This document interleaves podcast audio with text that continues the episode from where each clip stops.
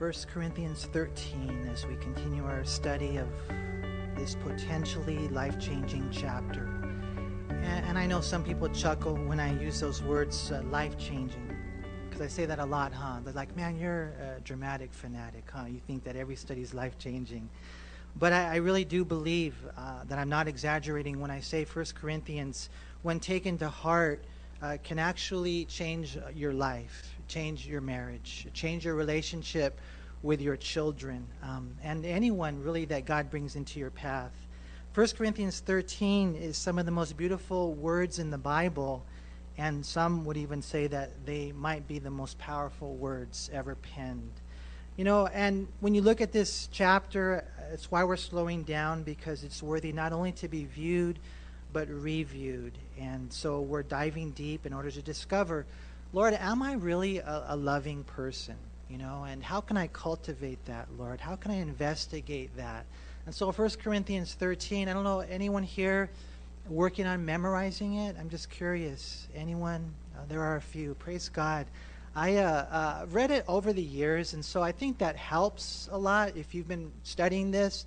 But uh, it's been cool uh, trying to work with my wife, and she's keeping me accountable and, and just trying to learn it because then when you hide it in your heart, uh, Psalms 119 says, you do it so that you won't sin against God. And so sometimes you find yourself in sticky situations, and since it's there, you know, you're remember you're reminded, oh, that's what love is, or that's not loving, and so it helps. I encourage you guys, you can do this. You can hide this in your heart. It really is worthy, you know. And so um, what we've looked already at what I would call an outline to the chapter, the one way you can outline it.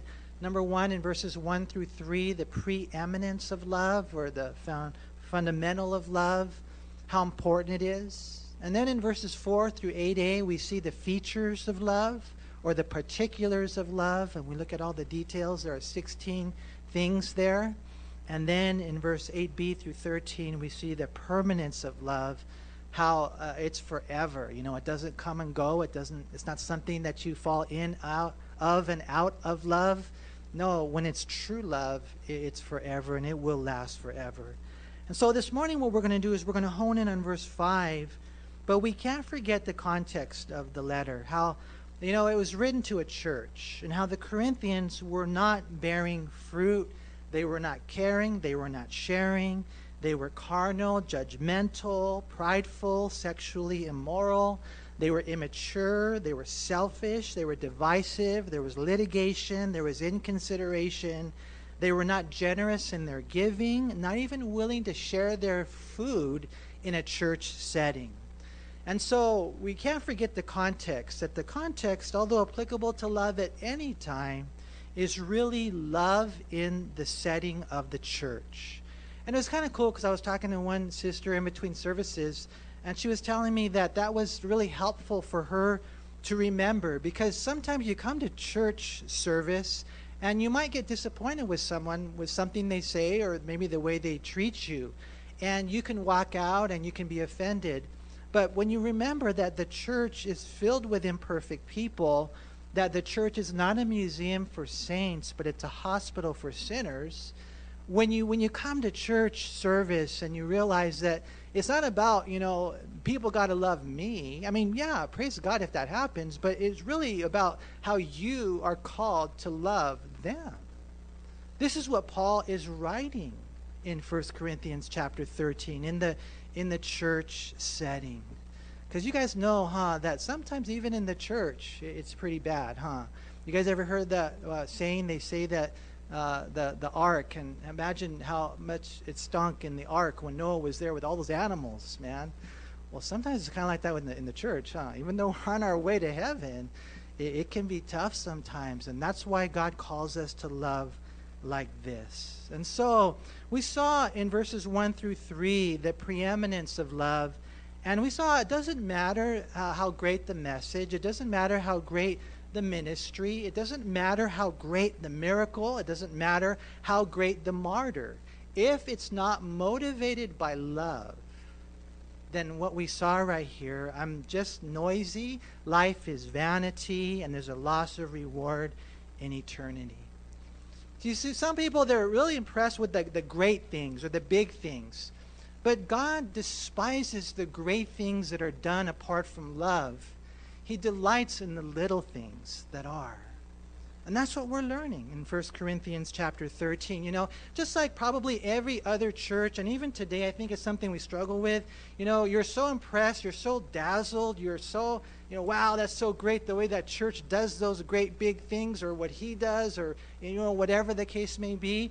But, but God doesn't see as man sees. Don't think that just because something is big and dazzling, great message, great miracle, great ministry, great martyr, God looks at the heart.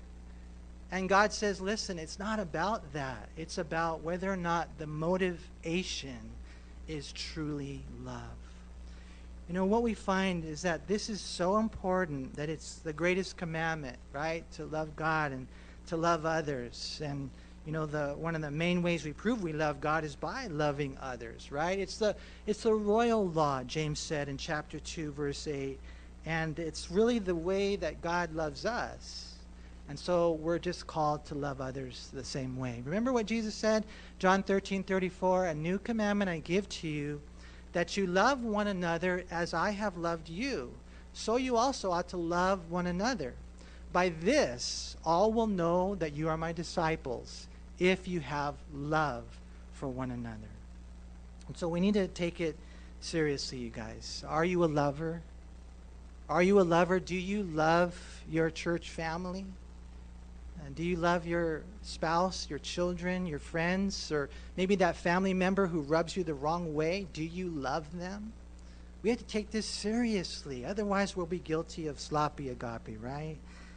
I mean, we guys, we know that if we all caught the vision, and as I was again talking to this one sister, she's just, man, so grateful for the word. She's like, man, I, I want to live that. I want to be a loving person. I want to change. If everyone in the church caught that vision, if everyone in the church had that heart, imagine the impact it would be in the church and then how the church would impact the world. Imagine how it could change everything. Obedience to that one single commandment that Christ has called us to, and that is to love, to love Him and like I said, I think a large part of loving Him, you say you love Him, you read your Bible, you pray, you, you go to church. That's cool. Those spiritual disciplines are very important. But you say you love God and you don't love people, and you don't love God.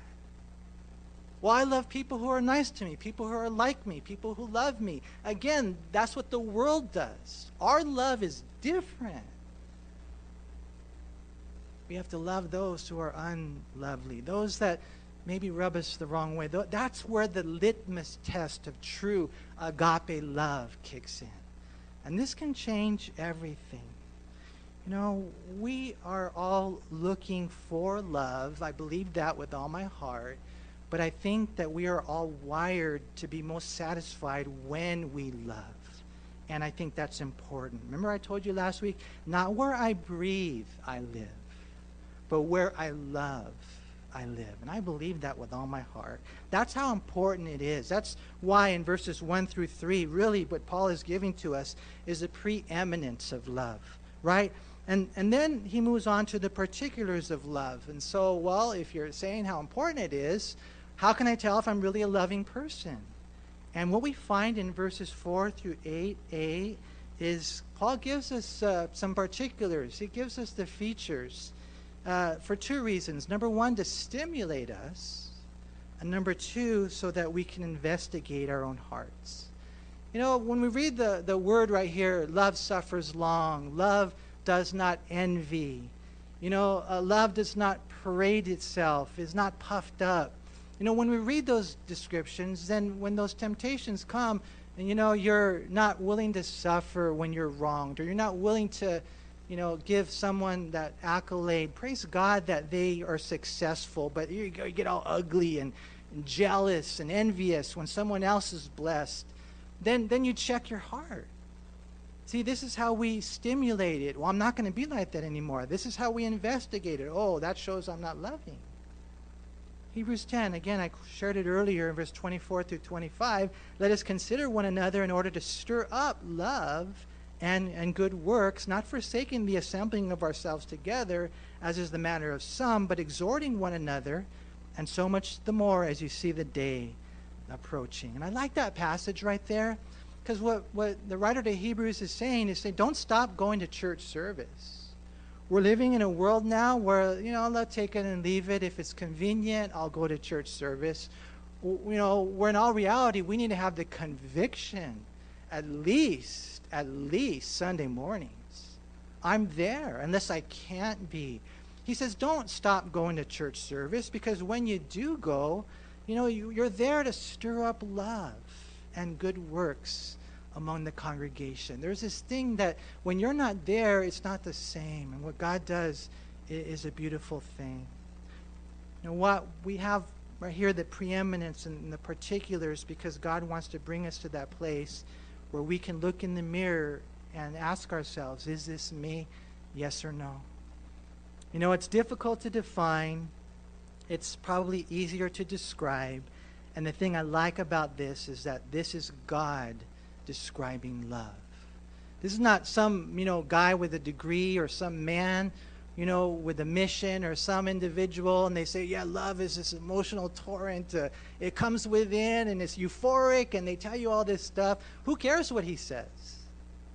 I want to know what God says about love. If, that, if it was me, that would be the first thing I would say, yeah, love is amazing, man, because when you when it first starts, you can't eat and you lose weight or whatever. I don't know how you know. Remember that feeling, and we think that's love, and it's not. That's what we would say. The first thing that God says, look at verse four. He says, "Love suffers long." I mean, we're not even willing to suffer at all, much less suffer long. But he says, when you really have love, it, it suffers long and is kind. Love does not envy. Love does not parade itself is not puffed up. We went over that last week. And then in verse 5, he says, Love it does not behave rudely, does not seek its own, is not provoked, and thinks no evil. See, love does not behave rudely. The Greek word used here is comprised of two Greek words which combined, they speak of a negative schematic or a negative appearance. Uh, the word is aschemoneo and it refers to a behavior that just doesn't belong. It's unbecoming to a believer. It's not the conduct of a Christian. It just doesn't fit those who say they follow Jesus. Love does not behave rudely. And it probably goes beyond our concept of rudeness, but rudeness is, is an accurate icon for this word behavior that is offensive, inconsiderate, impolite, insulting, ill mannered. It can range anywhere from ignoring someone to ruthlessly belittling someone. It happens in our conduct, it can happen in our conversation. You know, you're talking to someone, you interrupt them, you disrupt them. That's, that's rude. It, you're in their conversation not listening. That's rude. Love doesn't look down on or talk down to others. And the Corinthians, they, they lacked that love to the point that they were even, you know, rude in their food attitude. I would say that was definitely a rude thing to do. Imagine you guys ever gone to a potluck and you got people that are up there getting ready to get their food and you're in line and you're patiently waiting and someone comes and just cuts in the front and they go and they get all the best food and they even get like most of the food. I mean, we have sometimes a, a, rude food attitude, huh? That's the way it is. That's the way the Corinthians were. I mean, they didn't have love. That's why Paul's writing this stuff. He says in 1 Corinthians 11 21, For in eating, each one takes his own supper ahead of others, and one is hungry and another is drunk. I mean, you guys were there and you went ahead and you took the food, and next thing you know, there wasn't enough for them. So all the, they're hungry, and they're all they have, all, they're left to do is to drink. They're drunk. You know, they called them love feasts, but they weren't really that. And I think for us as Christians, we can say, I love you. It doesn't mean you do. Love is not rude. Secondly, we read here, notice in verse 5, does not seek its own. Other translations say it's not self seeking, it's not self serving, it doesn't demand its own way. You know, and I think to me, this is like the epitome of love. It's the perfect description, the precise quality, because I think at the end of the day, we all know that, that selfishness is the antithesis of love. That love is not selfish, it's not self seeking, it's not self serving. When you really love someone, it's not about what I can get out of it for me it's like in this relationship and this responsibility in this church, not, not what I can get, what you owe me. When you really talk about love, it's what can I give to you? And, and again, this is why Paul wrote this letter in 1 Corinthians 10:24. He said, "Let no one seek his own, but each one the other's well-being." And that was in, in the context of not making my brother stumble there in 1 Corinthians 10. And, and when you read that chapter, when you read that passage, you find that the, those personal convictions are not so personal after all. You know, I can't drink, uh, and there's a lot of reasons I can't drink, but especially because I'm a pastor. You know, there's certain words I, I can't say, probably not even hear. Why? Because I'm a pastor. You know, there's these personal convictions that Paul said, if you just go ahead and demand your right and you show your biblical grounds that you're okay, whatever drinking or whatever the things may be, the liberty that you have, but you make your brother stumble, that personal conviction is not so personal after all. This whole thing about loving others, it's not self seeking, it has to do with others. And every church and every Christian, we need that revelation, we need that reminder. You know, Corinth was a bad church in one sense. But the Philippians, they were a good church. Paul wrote the same thing to them, really, in Philippians 2 3 through 4. He said, Let nothing be done through selfish ambition or conceit, but in lowliness of mind, let each esteem others better than himself. Let each of you look out not only for his own interests, but also for the interests of others.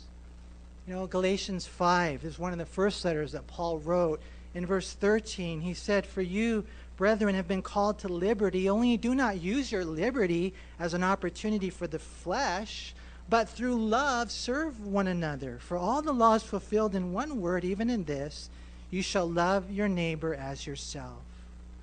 And so, love, it's not self seeking. It does not sing that song, me, me, me, me, me. You know, it doesn't sing that song, I, I did it my way. No, it, it brings to mind really the words of President John F. Kennedy, who in his 1961 inaugural address, he spoke those famous words. He said, Ask not what your country can do for you, ask what you can do for your country. And, and what that was was a, was a call to all Americans, you know, to action for a nation, uh, for each individual to do what is right and what's responsible for them to do on behalf of others. And that was true for Americans, and it's also true for Christians, citizens of heaven, who are called to this love, a love that does not seek its own.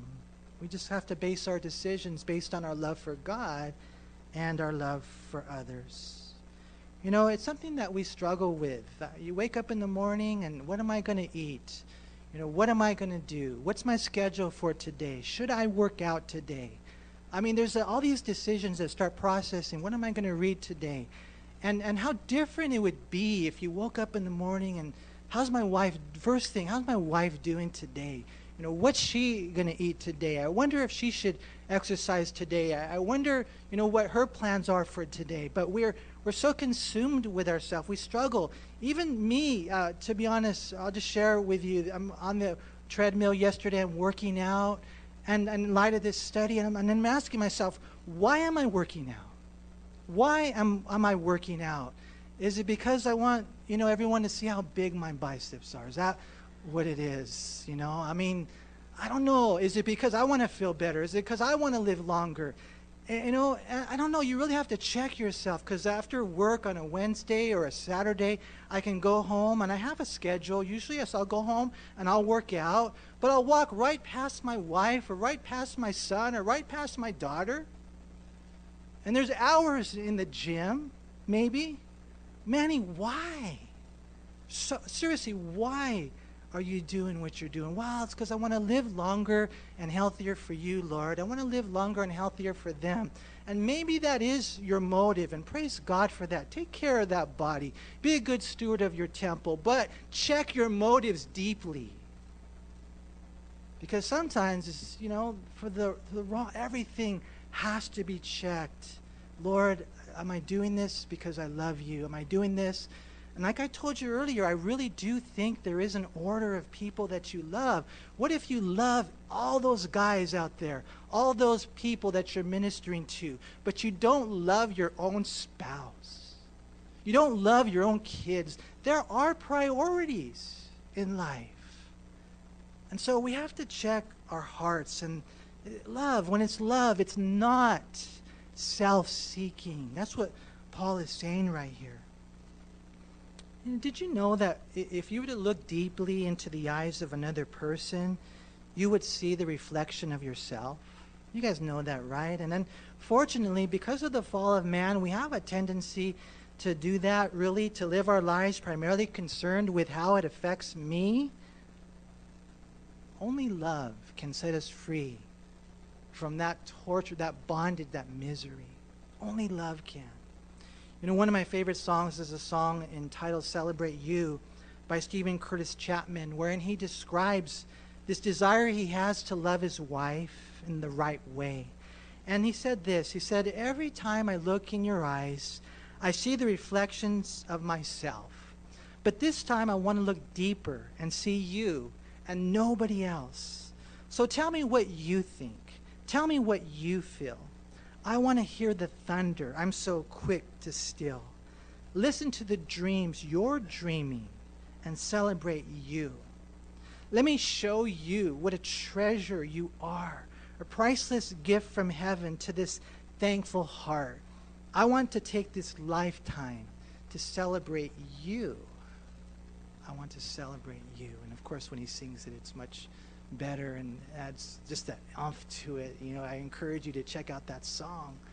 But I think that we uh, have to be so careful. You know, I mean, I could hold, and I told you guys before how, how awful, and it's so cool that there's a sensitivity.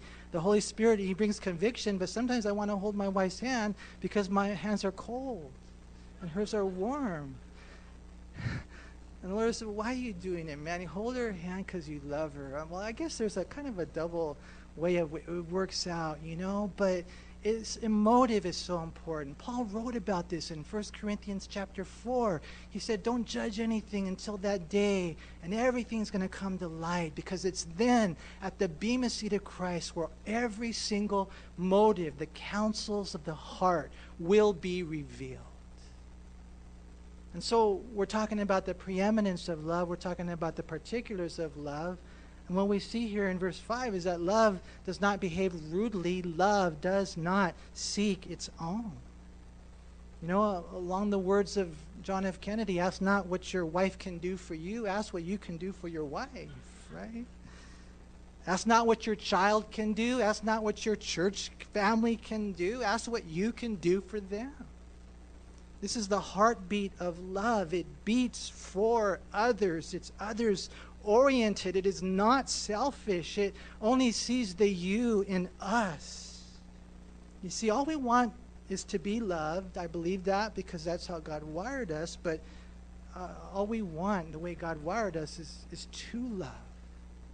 And we need to know that because when we come to that place of really becoming a loving person, doesn't matter how they treat me today, doesn't matter what the attitude is today, doesn't matter how they disrespect me, it doesn't matter, you just love, then when you come to that place, there's this joy that you find that no one can rob you of. You guys remember that acronym?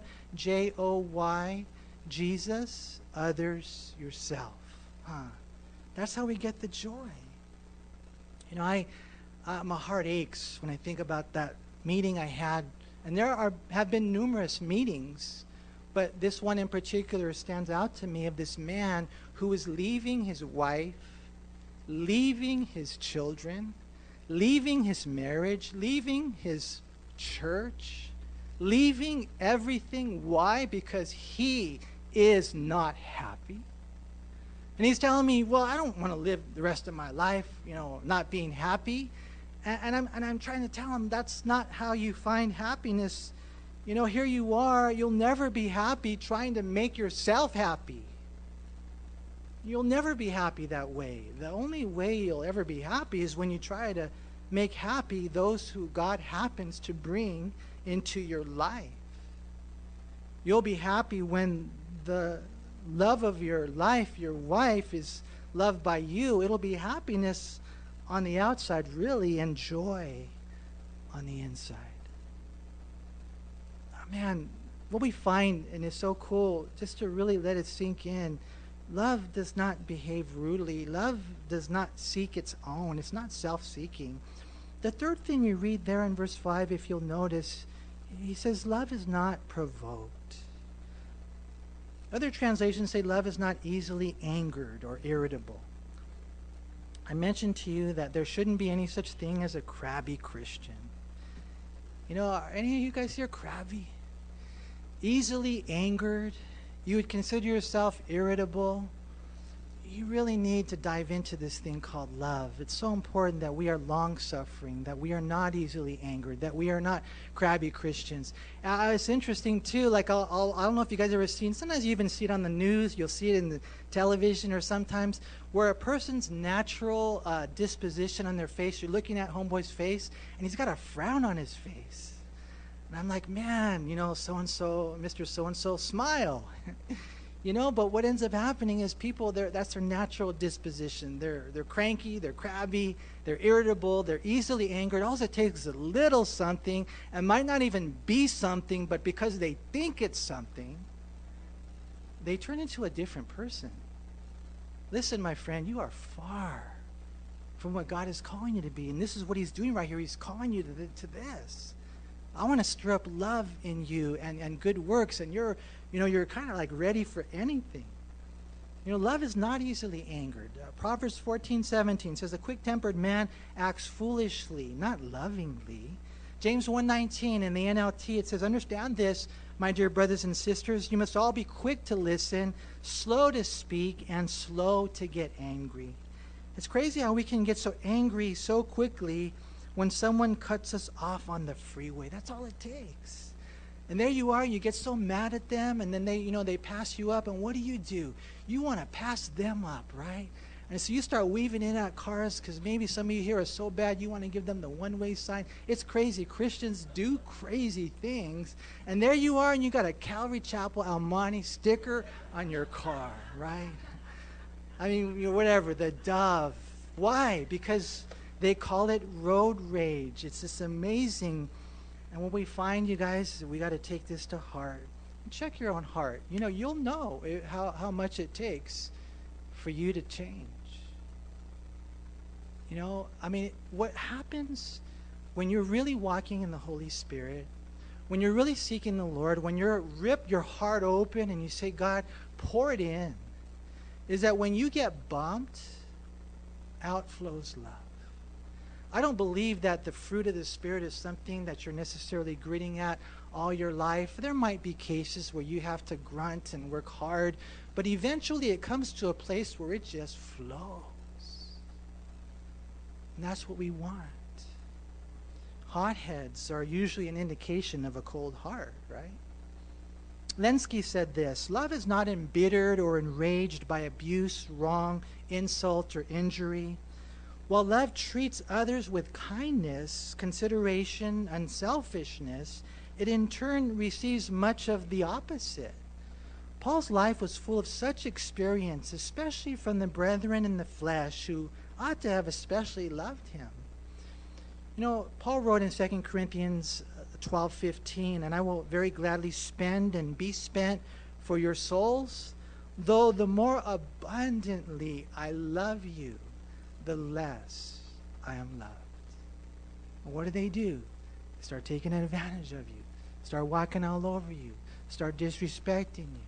And all and you're you're just like, man, I better, you know, just kind of put the brakes on this kindness and this this caring, loving, whatever it might be. And God says, Don't do that. Paul said, the, the more I love you, the more abundantly I loved you, it's like the less I'm loved. But that's okay because that's how it is with God, and that's the love that God's called us to.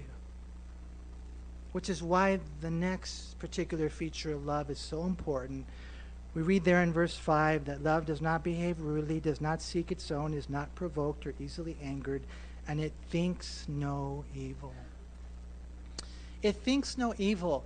And so, in, in a general sense, you have to win the war in your mind.